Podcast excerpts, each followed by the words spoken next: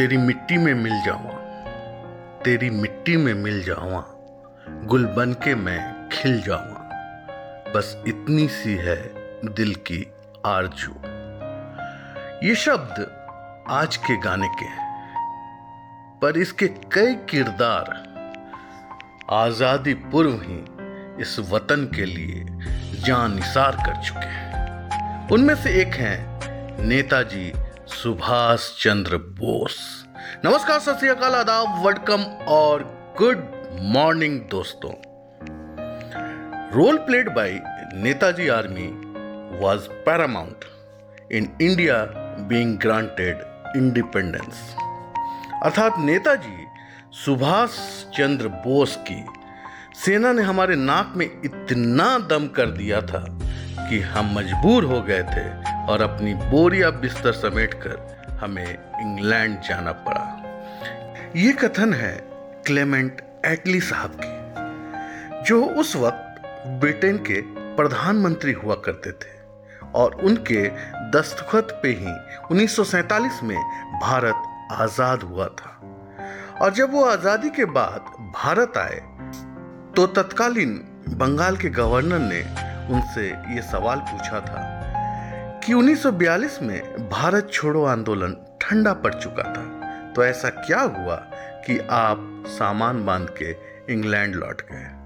तब उन्होंने ये जवाब दिया था role played by Netaji army was paramount in India being granted independence तब गवर्नर साहब ने दूसरा सवाल किया कि सत्याग्रह का भारत की आज़ादी पे क्या प्रभाव रहा?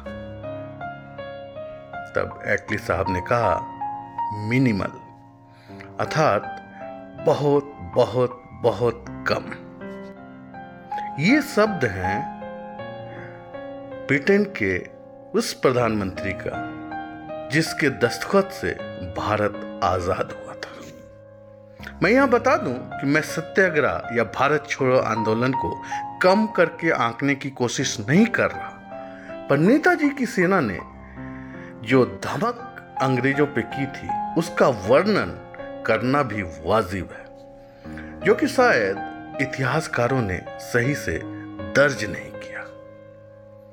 नेताजी जैसा जिगरा तो शायद ही किसी के पास हो यह भी सच है। नेताजी ने आज़ाद हिंद फौज बनाते हुए कह दिया था कि मुझे नहीं मालूम कि स्वतंत्रता के इस युद्ध के बाद हम में से कौन जीवित बचेगा। लेकिन मैं ये जानता हूँ कि अंत में विजय हमारी होगी। हमारे मरने से अगर भारत जी उठे तो हमें हँसते हँसते मर जाना चाहिए। देखो वीर जवानों, अपने खून पे ये इल्ज़ाम ना आए कोई माँ न कहे कि मेरे बेटे वक्त पड़ा तो तुम काम ना आए देखो वीर जवानों, अपने खून पे ये इल्ज़ाम ना आए। कोई माँ न ये कहे कि मेरे बेटे वक्त पर काम ना आए नेताजी के इन स्मृतियों के साथ आज उनके जन्मदिन पर मेरा शत शत नमन है। जय हिंद, जय भारत।